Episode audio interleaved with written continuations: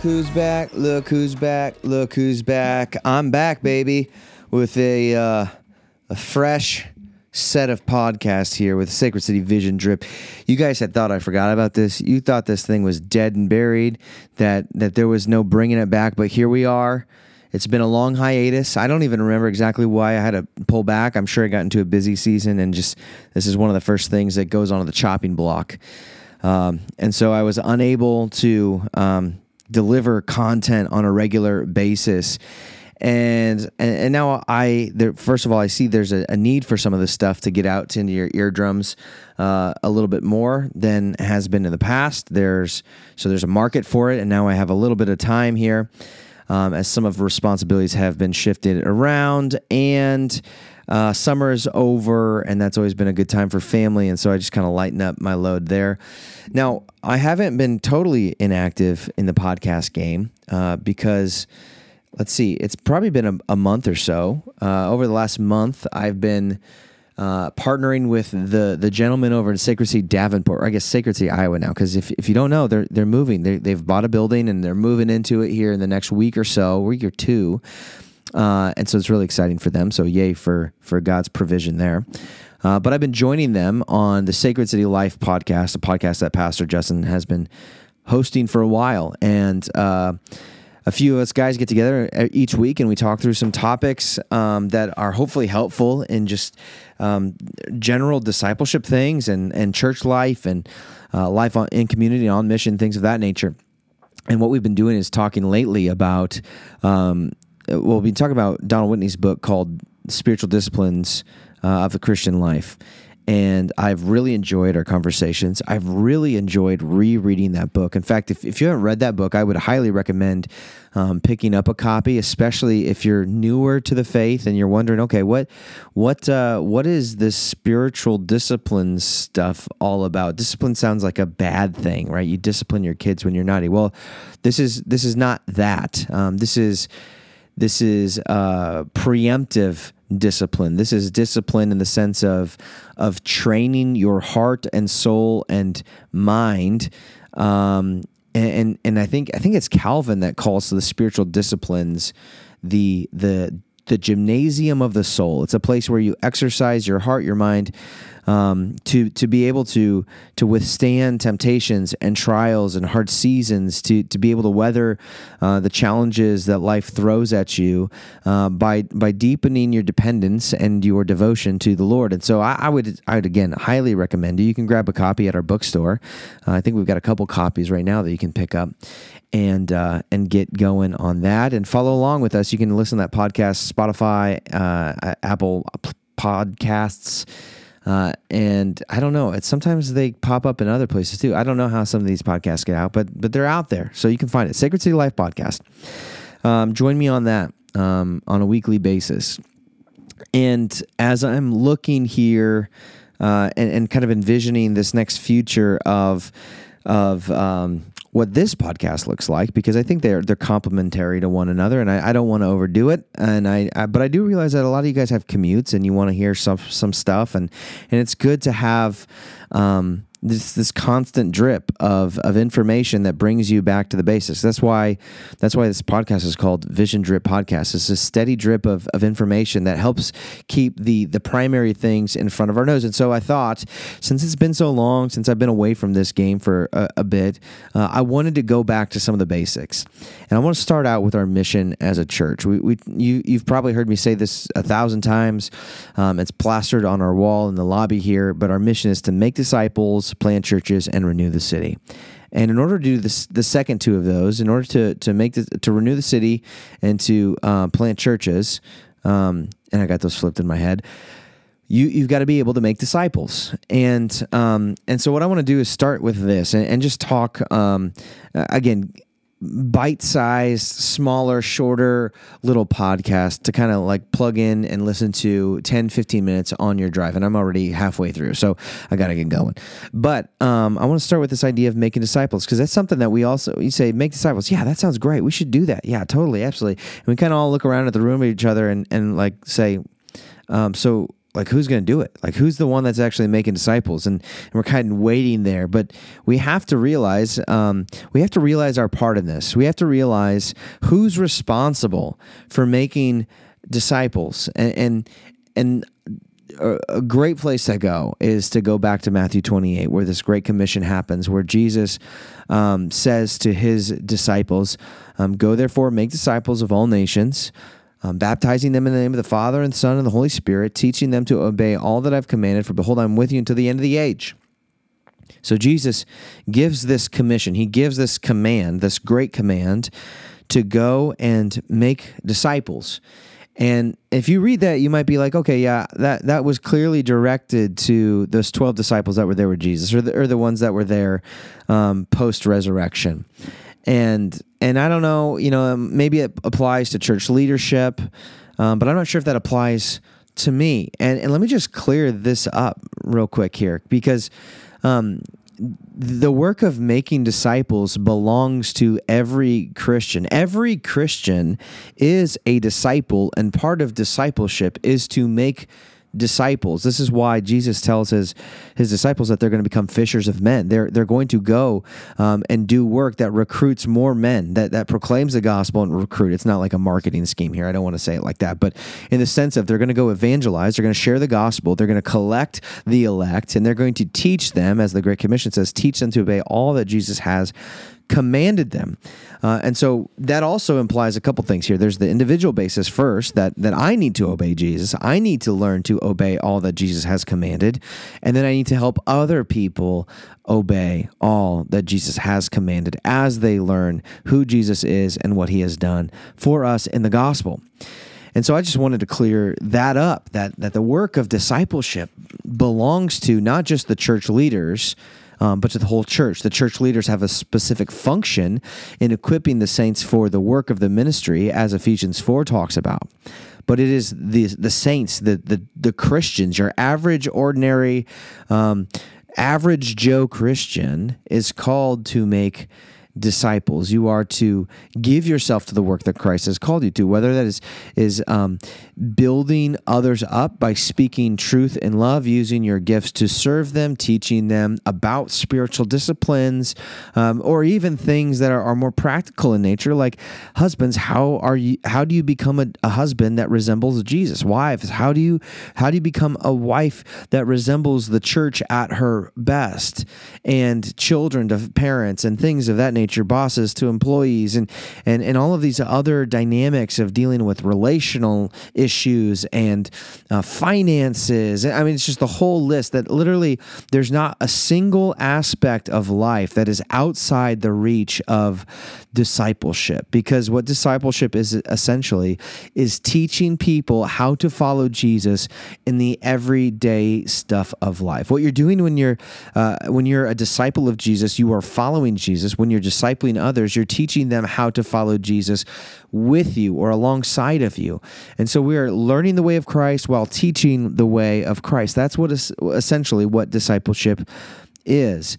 And and discipleship is an is it is the activity of faith so as as god gives us the faith to believe in christ the son who has come to redeem um, the world who has come to save those who put their faith in him all who the father has given him then we are to follow Jesus, not only to be saved by him, but to our lives be shaped and molded and formed by Jesus and to take the shape of Christ's life.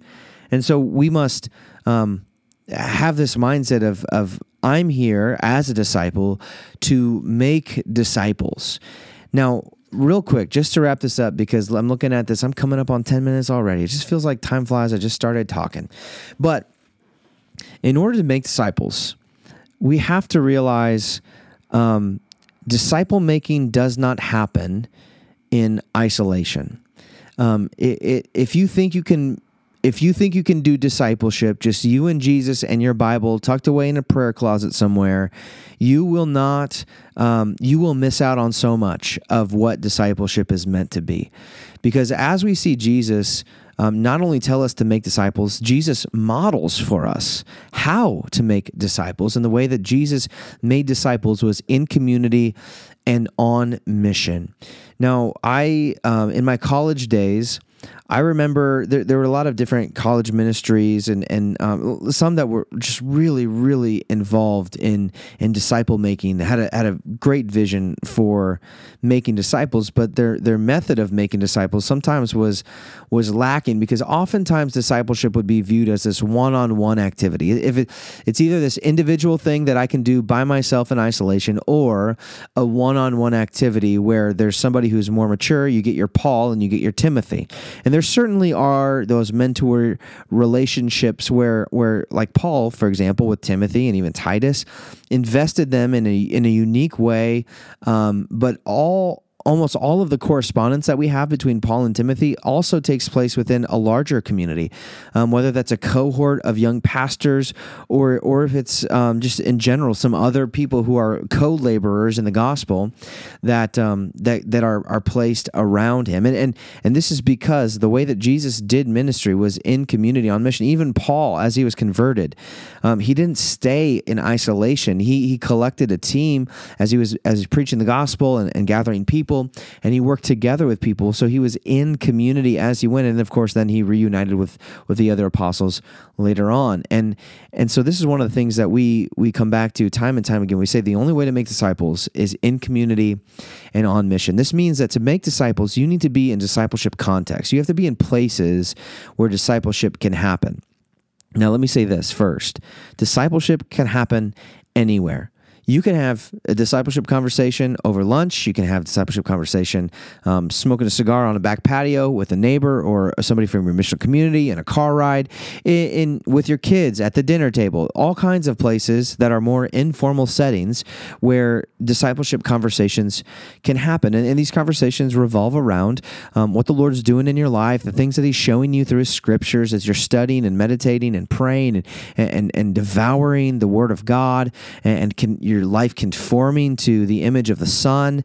And so there's there's places like that. You're sharing struggles with people. Here's here's where my sin is. Here's my temptations. Here here are the idols that I feel so tempted to bow down and worship. And so these are conversations that can happen. And a lot of times it's even more of um uh, checking in on people. How are you doing? You had a hard week this week. I don't know. Maybe you lost your job. Uh, maybe maybe stuff at home has been pretty rocky, or or there's been a death in the family, or something along along those lines. That just life has come at you, and we want to hear how are you doing? How are you responding to that? And what kind of encouragement and what kind of advice, what kind of um of of gospel exhortation can we give you so that we can help you fix your eyes on Jesus, that your feet would be anchored in His Word and your hope set on Christ who is seated in the heavenlies. So th- this discipleship conversation really can happen anywhere.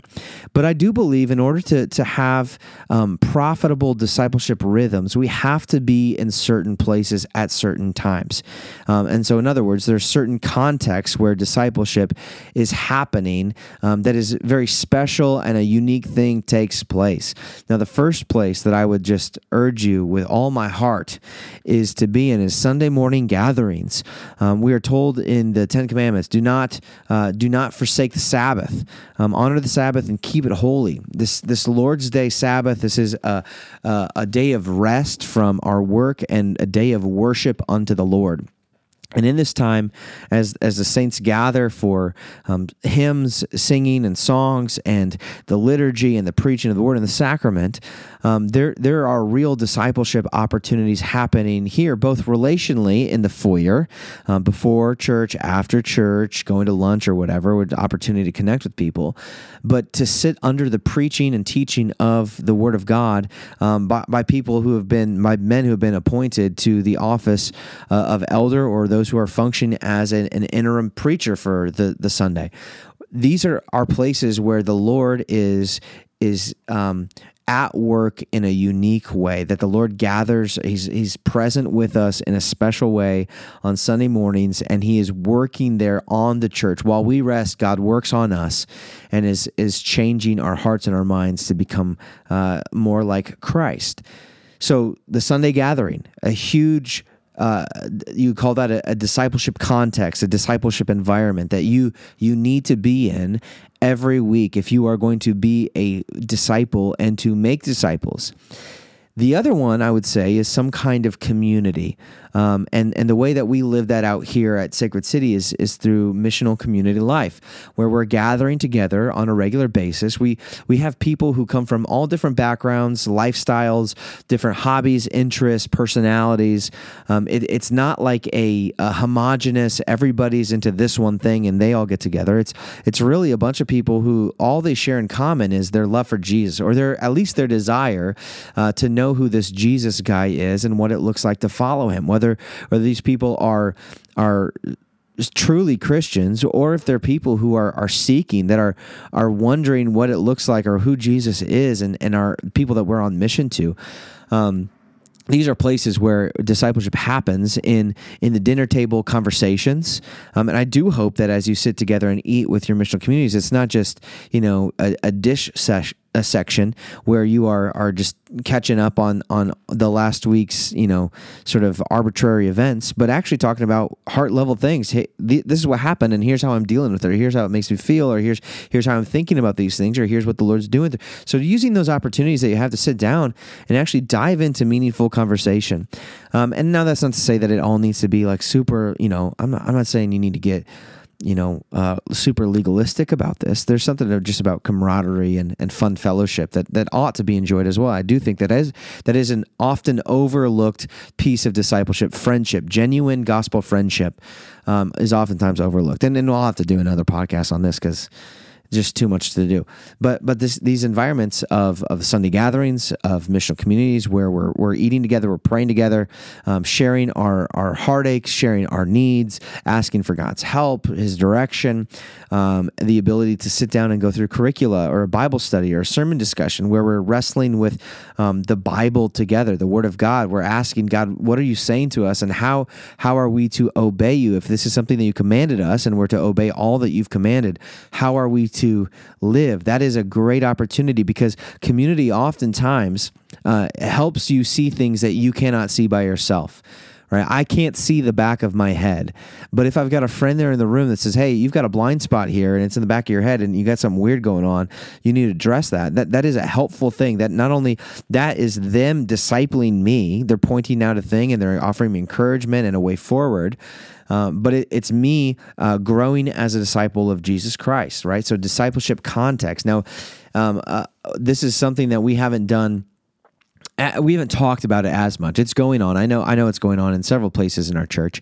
Um, but but if you want to take a step further um, into missional community, the next place that you would go would be to Fight Club. You would find uh, three, four, you know, maybe even five other men or women uh, that that you could get together with on a regular basis and work through some of the more um, more in-depth discipleship things that you're you're all reading a book together and and you're seeing how God is speaking to you through that, or you're studying a specific passage and asking the question, how does this help me be a better husband or a better, man or a better wife or a better woman of God?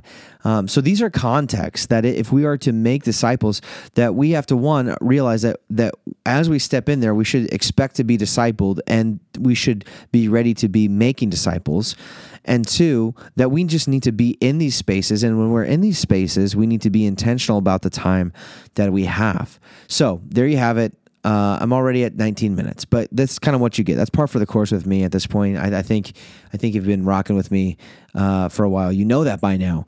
But uh, that's the first piece here is talking about disciples. We're, we want to make disciples. Um, who's doing that? Where are we doing that at? A couple big big questions, and then we'll continue moving through some of this here in the coming weeks. It's been good to jump back on here and just talk for a little bit to you. If you have any questions about this, or if you have any ideas about, hey, I'm I'm trying to think how how does my life um, come around this concept? I'd love to be able to sit down. Um, I'll take you to coffee, um, or you want to sit down here. I'll make you the best cup of coffee in the Quad Cities if you want. Um, sit down, talk, uh, and, and, process some of this together. It's my joy and my privilege to to not only to be one of the chief disciple makers here at the church as as the lead pastor of Sacred City Moline, um, but to empower you to to make disciples both in your home and in your mission community and the places where God is sending you as you evangelize and share the gospel with other people. So I hope this is helpful. Reach out to me. Uh, I'd love to hear from you. God bless you. You have a great rest of your week.